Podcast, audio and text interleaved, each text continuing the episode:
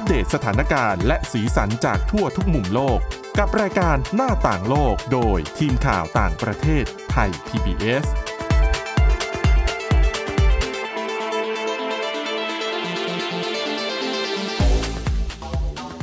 สวัสดีค่ะคุณผู้ฟังต้อนรับเข้าสู่รายการหน้าต่างโลกกันอีกครั้งหนึ่งนะคะ เช่นเคยค่ะ วันนี้เรายังคงมีเรื่องราว มีประเด็นที่น่าสนใจเกี่ยวข้องกับเรื่องของสงครามระหว่างอิสราเอลกับกลุ่มฮามาสนะคะ แล้วก็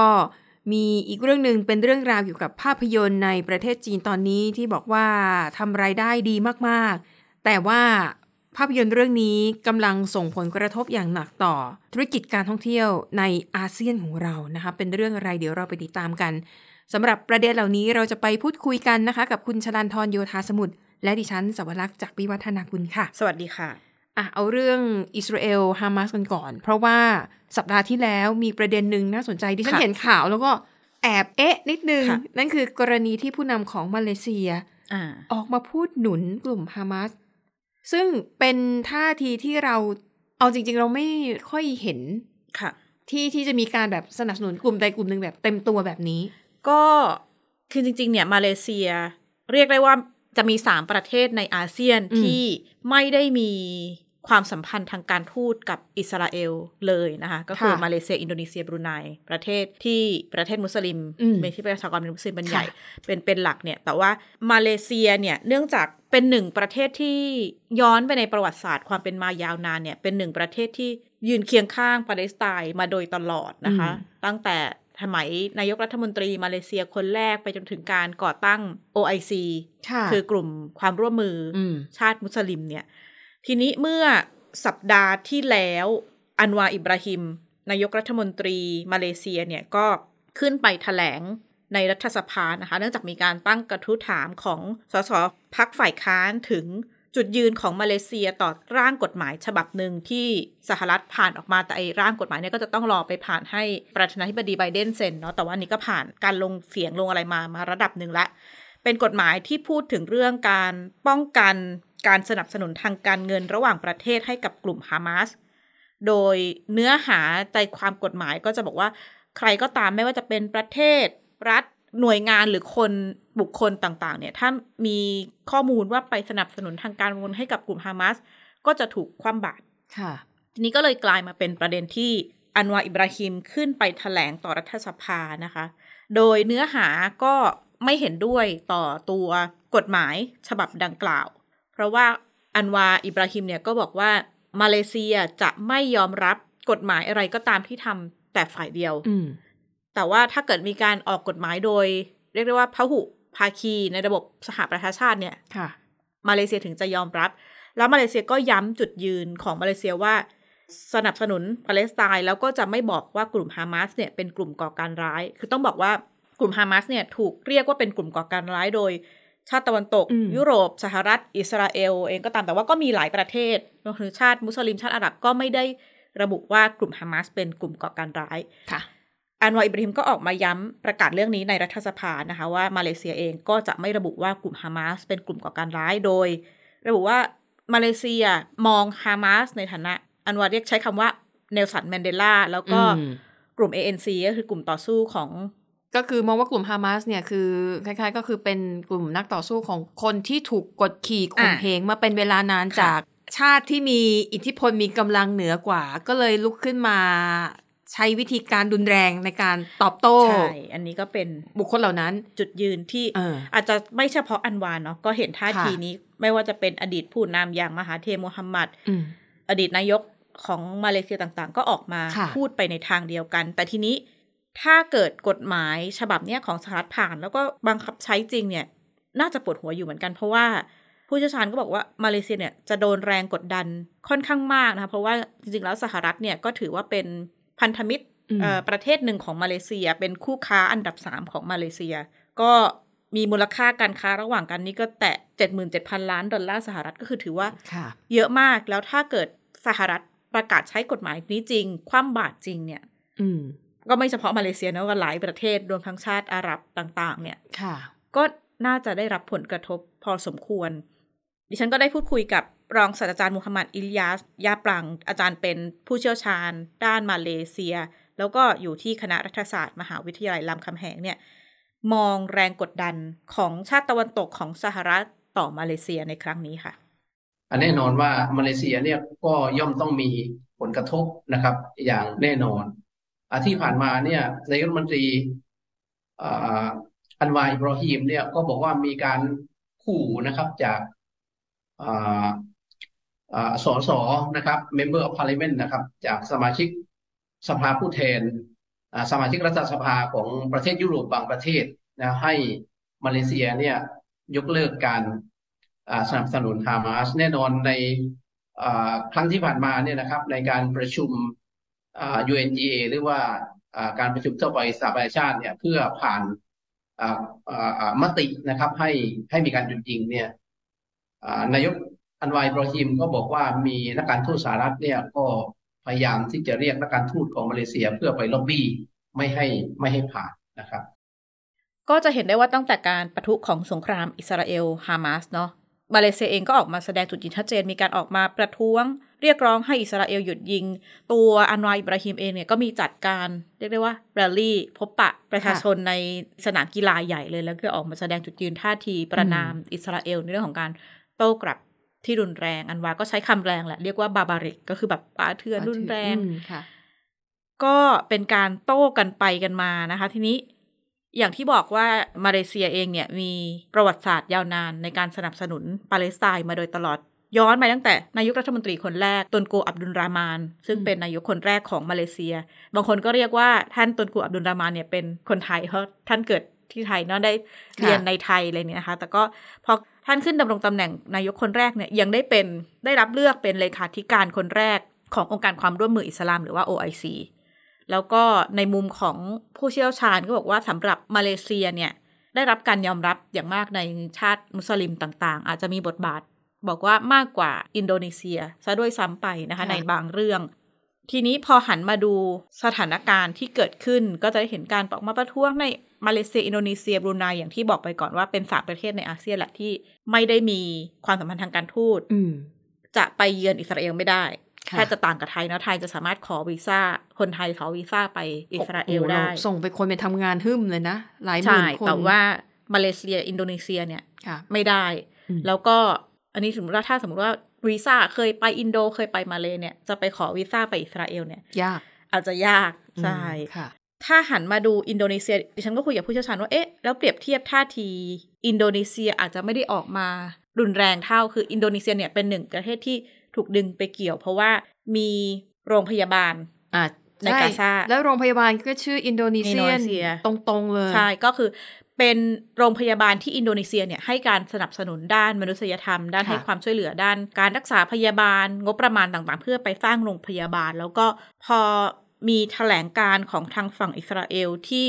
ออกมาระบุว่า โรงพยาบาลเนี่ยเป็น พื้นที่ที่กลุ่มฮามาสใช้เป็นศูนย์บังหน้า แล้วก็ข้างใต้เนี่ยมีอุโมงค์ต่างๆ ใช้เป็นฐานยิงจรวด ก็กระทบมาที่อินโดนีเซียนะคะ ก็มีการออกมาแถลงการตอบโต้ของเจ้าหน้าที่ทางฝั่งอินโดนีเซียบอกมาย้ำว่าไม่คืออินโดนีเซียไม่เกี่ยวโรงพยาบาลเนี้ยมีสำหรับใช้รักษาผู้คนเท่านั้นไม่ได้เป็นฐานทัพต่างๆ แล้วก็ย้ำว่าสถานการณ์ในโรงพยาบาล อินโดนีเซียในกาซาเนี่ย ตอนนี้ก็เข้าขั้นวิกฤต เพราะว่า จำนวนคนที่จะต้องเข้ามารักษาจำนวนมากแล้วก็การช่วยเหลือทางการแพทย์ยารักษาโรคเลยก็ แทบจะมีไม่พอแล้วแล้วตอนนี้เนี่ยโรงพยาบาลในกาซาที่ยังเปิดทำการอยู่เหลือไม่มากค่ะ คือเหลืออยู่ไม่กี่แห่ง เพราะว่าตอนนี้คือไฟฟ้าไม่มีนะคะ ไฟฟ้าที่มีอยู่ในโรงพยาบาลก็คือต้องใช้เชื้อเพลิง แต่เชื้อเพลิงก็กำลังจะหมด แต่อีกด้านเนี่ย เมื่อสักสัปดาห์ที่แล้วใกล้ๆกันนี่แหละทางผู้แทนจากอิสราเอลเนาะผู้แทนกองทัพอิสราเอลก็จัดแถลงข่าวผ่านออนไลน์นักข่าวต่างชาติก็เข้าไปดิฉันก็มีโอกาสได้เข้าไปฟัง ก็เป็นข้อมูลจากทางฝั่งอิสราเอลที่ออกมาบอกว่า เอ้ยข้อมูลที่ออกมาบอกว่าทางในกาซาเนี่ยประสบวิกฤตด้านมนุษยธรรมเนี่ย เป็นข้อมูลเกินจริงจำนวนคนเสียชีวิตไม่ได้มากขนาดนั้นอาหารน้ำยารักษาโรคมีพอ อันนี้ก็เป็นข้อมูลทางฝั่ง กองทัพอิสราเอลที่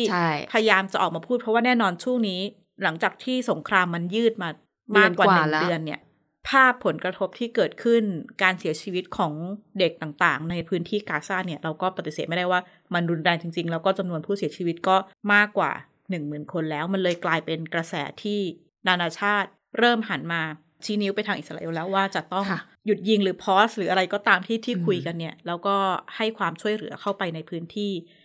แต่ทีนี้พอสถานการณ์ที่ชาติอาเซียนสามชาติ ไม่ว่าจะเป็นอินโดมาเลบรูไนเนี่ย ก็เป็นอีกหนึ่งโจทย์ใหญ่นะคุณสาวรักษ์ที่ค่ะอาเซียนก็จะต้องเผชิญโจทย์ท้าทายในการรวมความเป็นอาเซียนจะมีท่าทียังไงค่ะ ต่อไปเพราะว่าแน่นอน แม้ว่าไทยจะลงเสียงสนับสนุนให้มีการหยุดยิงต่าง ๆ เนี่ย แต่ว่าไทยเองก็ไม่สามารถออกหรือแสดงท่าทีถ้าเทียบกับมาเลเซียหรือว่าอินโดนีเซียนะค่ะก็จะเพราะอแตย่ากลืต่างมกันไป มีตัวประกันคนไทยใช่ที่อยู่กับกลุ่มฮามาสนี่ก็ค่ะยี่สิบยี่สิบกว่าคนนะคะ แต่คุณชลันทรคือข้อมูลจากฝั่งของอิสราเอลที่บอกว่าเออสถานการณ์ไม่ได้ค่ะแย่อย่างนั้นเพียงแต่ว่ามันแย้งกับภาพที่มันปรากฏสู่สายตาชาวโลก ภาพของการทิ้งระเบิดที่เกิดขึ้นทุกวัน ภาพของประชาชนที่อดอยากแล้วก็ช่วงปลายสัปดาห์ที่แล้วเนี่ย องค์การอนามัยโลกออกมาเตือนว่า ตอนนี้มันขาดแคลนหนักมากค่ะอ่าไม่มีน้ำไม่มีไฟฟ้า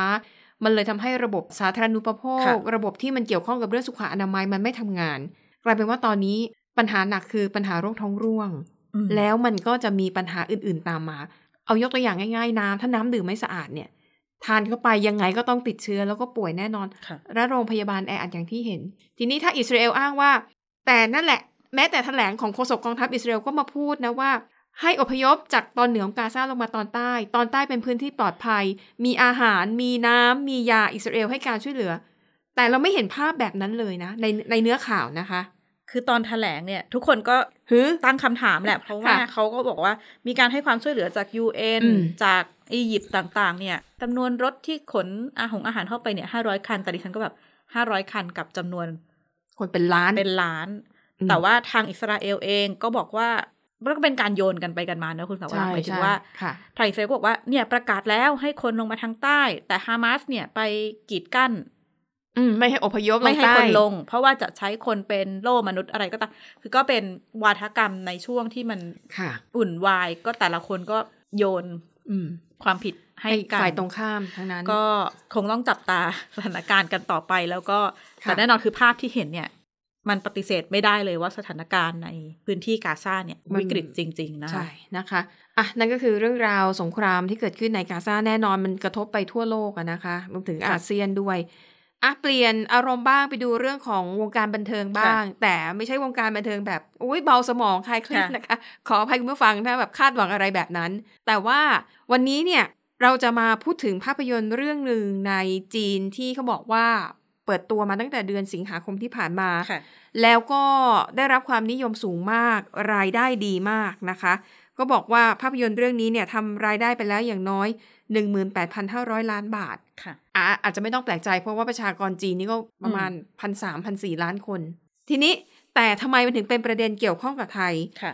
ภาพยนตร์ของจีนเรื่องนี้นะคะ ชื่อเรื่อง No More Best Best ที่แปลว่าการพนันน่ะอืม เนื้อหาของเรื่องราวดิฉันพยายามจะเข้าไปดูต้นฉบับนะค่ะแต่ยังหาดูไม่ได้ เลยได้ดูแต่ภาพยนตร์ตัวอย่าง เนื้อหาหลักๆ ก็คือมันเป็นเรื่องของหนุ่มสาวชาวจีนสองคนที่ผู้ชายนี่ก็จะมีความรู้เรื่องไอทีเก่งด้านไอทีอยู่แล้ว ส่วนผู้หญิงนี่ก็คือรูปร่างหน้าตาสวยค่ะเขาบอกว่าเป็นคนจีนที่ถูกหลอกว่าให้มาทำงานแถวแถวแถบเขาไม่ได้ระบุชื่อประเทศโดยตรงอืมแต่คือเราดูจากภาพดูจากตัวอักษรที่ปรากฏในภาพยนตร์เนี่ย มันเป็นตัวอักษรกัมพูชาค่ะ อันนี้ฉันก็อนุมานว่าในเรื่องเนี้น่าจะหมายถึงกัมพูชาอ่าถูกหลอกมาว่าเนี่ยมันมีงานรายได้ดีอยู่ในประเทศแถบนี้นะค่ะให้คุณบินมาแล้วคุณมาทำงานกับเรา แล้วคุณก็จะแบบมีรายได้สูงอืมก็ปรากฏว่าเขาก็เชื่อแล้วก็มานะคะ นิดนึงคือผู้กำกับภาพยนตร์เรื่องนี้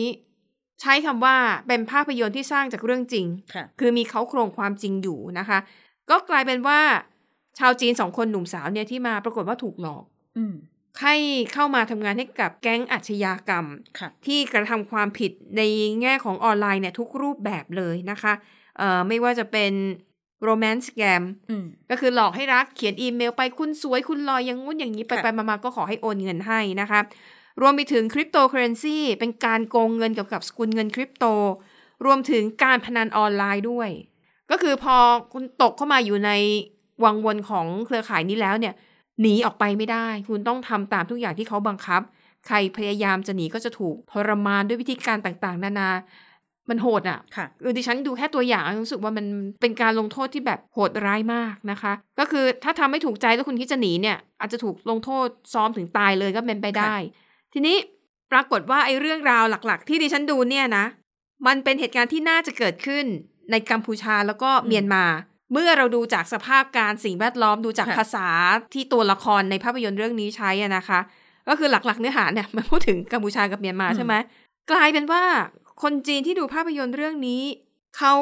เชื่อค่ะอะแต่อย่างที่บอกว่ามันเป็นภาพยนตร์ที่สร้างจากเขาโครงเรื่องจริง แล้วในอดีตที่ผ่านมามันก็เคยมีจริง ๆ คนอืมจีนที่ถูกหลอกให้มาทำงาน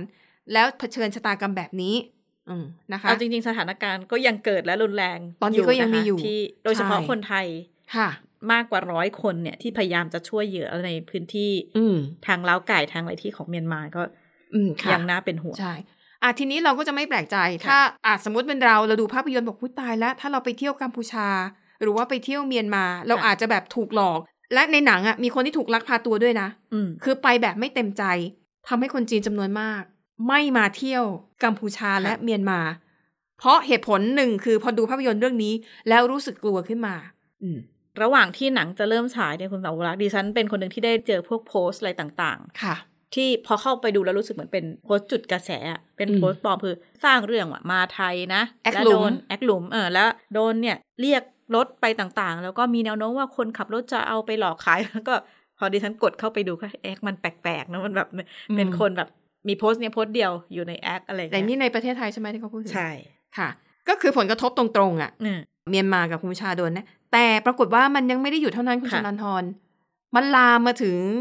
ประเทศอื่นในอาเซียนอืมด้วย ไทยแลนด์ก็เป็นหนึ่งในนั้นที่คนจีนบอกว่า เออไม่มาดีกว่าค่ะกลัวเพราะอะไรเพราะว่าอ่าอย่างไทยแลนด์ ฟิลิปปินส์มาเลเซียอะไรในโซนอาเซียนเนี่ย มันไม่ใช่เป็นแหล่งเป็นฮับก็จริง แต่มันเป็นเขาใช้คำว่าเหมือนกับเป็นจุดที่เขาจะลักพาตัวคุณอะหรือเป็นจุดที่เขาจะส่งตัวคุณอะค่ะ ผ่านจากประเทศหนึ่งเพื่อเข้าไปในกัมพูชาและเมียนมาอืมอาจจะเพราะว่าไทยเรามีมีชายแดนติดกับสองประเทศนี้มั้งค่ะก็เลยกลายเป็นว่านักท่องเที่ยวจีนส่วนหนึ่งก็ไม่มาไทยด้วยนะอืมเพราะกลัวว่ามาแล้วเนี่ยจะไม่ปลอดภัยหรือจะถูกลักพาตัวส่งไปเมียนมาส่งไปกัมพูชาแบบนี้ อันเนี้ยในทีมน้องๆในทีมช่วงที่หนังออกใหม่ๆเนี่ยค่ะก็คือค่ะได้ไปตามคนจีนที่มาเที่ยวไทยอืมช่วงนั้นบอกว่าเออหนังเรื่องเนี้ยดังจริงนะ คนมาดูจริง แต่ว่าคือเขาก็มองว่า โอเค คือมันจะเกิดลักษณะเนี้ยกับคนที่ไม่เคยมาไทย คือกลัวกังวลสถานการณ์ที่จะเกิดขึ้นอ๋อคนที่ไม่เคยมาไทยมาไม่รู้ก่อจันกแล้วไทยดูหนังเลยแล้วมันจะอ่าจินตนาใช่การว่ามันจะเหมือนเลวร้ายใช่เหมือนในภาพยนตแต่ร์สำหรับกลุ่มที่อะเคยเดินทางมาไทยแล้วมาเที่ยวมาช้อปปิ้งบ่อยๆเขาก็มองว่าค่ะ เอ้ยไม่ได้ขนาดนั้นเพราะเขาก็รู้ว่ามาไทยก็ปลอดภัยระดับหนึ่งแต่ว่าน่าเสียดายคือพอหนังเกิดปุ๊บเกิดเหตุออกยิงที่พารากอนใช่อืมดิฉันใช่ว่าสถานการณ์ก็น่าเป็นกังวลค่ะ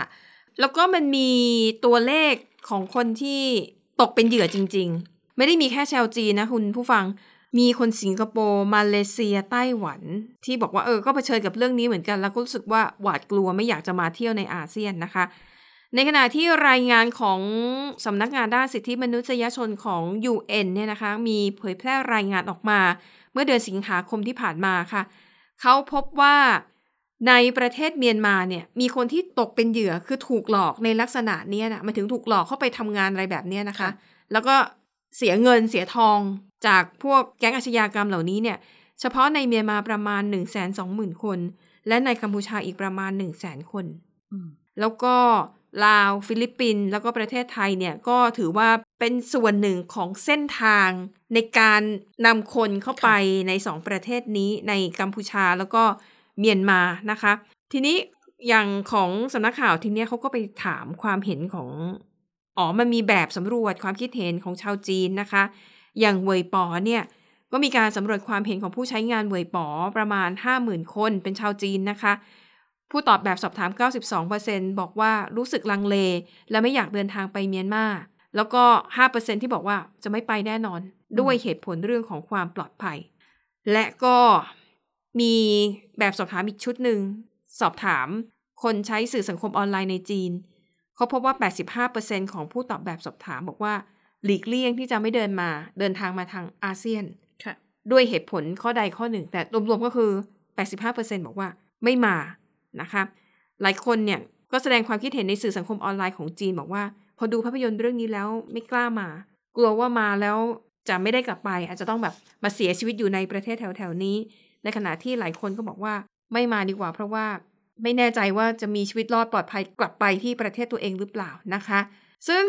อย่างที่บอกมันเป็นจังหวะนรกเนาะของการท่องเที่ยวไทยของรัฐบาลไทย เพราะว่าก่อนหน้านี้เราก็คาดหวังว่าโควิด -19 หมดไปแล้ว จีนก็เริ่มเปิดประเทศแล้ว ยอมให้คนเดินทางเข้าไปเที่ยวจีน ยอมให้ชาวจีนเดินทางออกมาท่องเที่ยวต่างประเทศ ตัวเลขนักท่องเที่ยวของจีนเนี่ย น่าจะกลับมาไทยมากขึ้น อย่างปี 2019 เนี่ย ตัวเลขนักท่องเที่ยวจีนทั้งปีมันอยู่ที่ประมาณ 11 ล้านค่ะมาปีนี้เนี่ยไทยก็หวังว่าเอานะประมาณหนึ่งในสี่สักสองล้านห้าอืมก็น่าจะดี แต่ปรากฏว่ามันไม่ได้ดีอย่างนั้น เพราะหนึ่งสภาพเศรษฐกิจจีนเองก็ยังไม่ได้ดีอย่างที่จีนคาดไว้สองมาเจอเรื่องไอ้ภาพยนตร์เรื่องนี้อีกเรื่องของข่าวข่าวค่ะแก๊งอาชญากรรมทางออนไลน์อีก ซึ่งรัฐบาลไทยเนี่ยก็พยายามกระตุ้นให้คนจีนเข้ามาเที่ยวด้วยกันกำหนดให้เป็นฟรีวีซ่าคนจีนเดินทางเข้ามาเลยไม่ต้องขอวีซ่ามีกำหนด 5 เดือนอืมเริ่มตั้งแต่ 13 กันยา แต่นั่นแหละโป๊ะเชะ13 กันยาผ่านไปไม่กี่ค่ะวันก็เกิดเหตุกราดยิงที่ห้างสยามพารากอนแล้วหนักไปอีก มีเสียชีวิต 3 คนเนาะอืมมีคนไทยหนึ่งคนไทยนี่เป็นรายล่าสุดที่เสียชีวิตค่ะในโรงพยาบาล มีคนเมียนมาหนึ่งแล้วก็มีคนจีนหนึ่ง ก็เลยยิ่งเป็นตัวซ้ำเติมที่ทำให้คนจีนจำนวนมากรู้สึกว่า ไม่มาไทยดีกว่าค่ะไม่มาเที่ยวประเทศในแถบอาเซียนจะดีกว่านะคะ อันนั้นก็เป็นความพยายามของไทย แม้แต่กัมพูชาเนี่ยที่ฉันอ่านข้อมูลนี้ก็เพิ่งรู้นะ กัมพูชาเนี่ยเขามีโปรแกรมส่งเสริมการดึงนักท่องเที่ยวจากจีน ชื่อว่า China Ready อืมเป็นโครงการส่งเสริมให้ผู้ที่อยู่ในอุตสาหกรรมการท่องเที่ยวในกัมพูชาเนี่ยฝึกพูดภาษาจีนค่ะเพื่อเอาไว้รับนักท่องเที่ยวชาวจีน โอ้แต่บอกเลยเจอภาพยนตร์เรื่องนี้เข้าไป ก็ชะงงักกันไปเป็นแถวดิฉันเข้าใจว่ากัมพูชาห้ามฉายๆถูกต้องค่ะ เรียกทูตเข้ามาชี้แจงด้วย เพราะอย่างที่บอกแม้ในเรื่องไม่ได้เอ่ยคำว่ากัมพูชาแบบเต็มๆแต่ดิฉันเข้าไปดู คือตัวละครชายอะที่ค่ะถูกจับอยู่ใน มันจะเป็นคล้ายๆ แบบเป็นเรือนจำเป็นคฤหาสน์ใหญ่ๆ แต่มีรั้วรอบขอบชิด และคนที่ถูกขังอยู่ในนั้นทุกคนอะต้องสวมเสื้อยืดค่ะและไอตัวอักษรบนเสื้อยืดอะ มันเป็นภาษาเขมรดิฉันว่าเรื่องกันคุยกันขำๆว่าเรื่องนี้แบบออกแนวตลกๆเพราะว่าจริงๆในระบบเนี่ยก็คือมีคนจีนเทาจีนดำเนี่ยเข้ามาเกี่ยวข้องในระบบนี้ไม่น้อย ใช่เพราะหัวหน้าแกเป็นคนจีนใช่ในเรื่องเนี่ยนะคะค่ะอืมอะเห็นไหมอิทธิพลของภาพยนตร์ค่ะนะคะ วันนี้เราพูดถึงแง่ลบของภาพยนตร์แต่เดี๋ยวตอนหน้าดิฉันถ้ามีเวลานะค่ะดิฉันจะเอาเรื่องผลกระทบในแง่ดีๆ ของภาพยนตร์จีน ที่เคยทำให้การท่องเที่ยวไทยโดยเฉพาะ อ่างแก้วของมหาวิทยาลัยเชียงใหม่ค่ะจู่ๆก็กลายเป็นสถานที่ท่องเที่ยวยอดฮิตขึ้นมา เดี๋ยวตอนหน้าเรามาติดตามเรื่องนี้กัน วันนี้หมดเวลาแล้วขอบคุณสำหรับการติดตามค่ะ เราสองคนและทีมงานลากันไปก่อนพบกันใหม่ตอนหน้า สวัสดีค่ะ สวัสดีค่ะ Thai PBS podcast. View the world via the voice.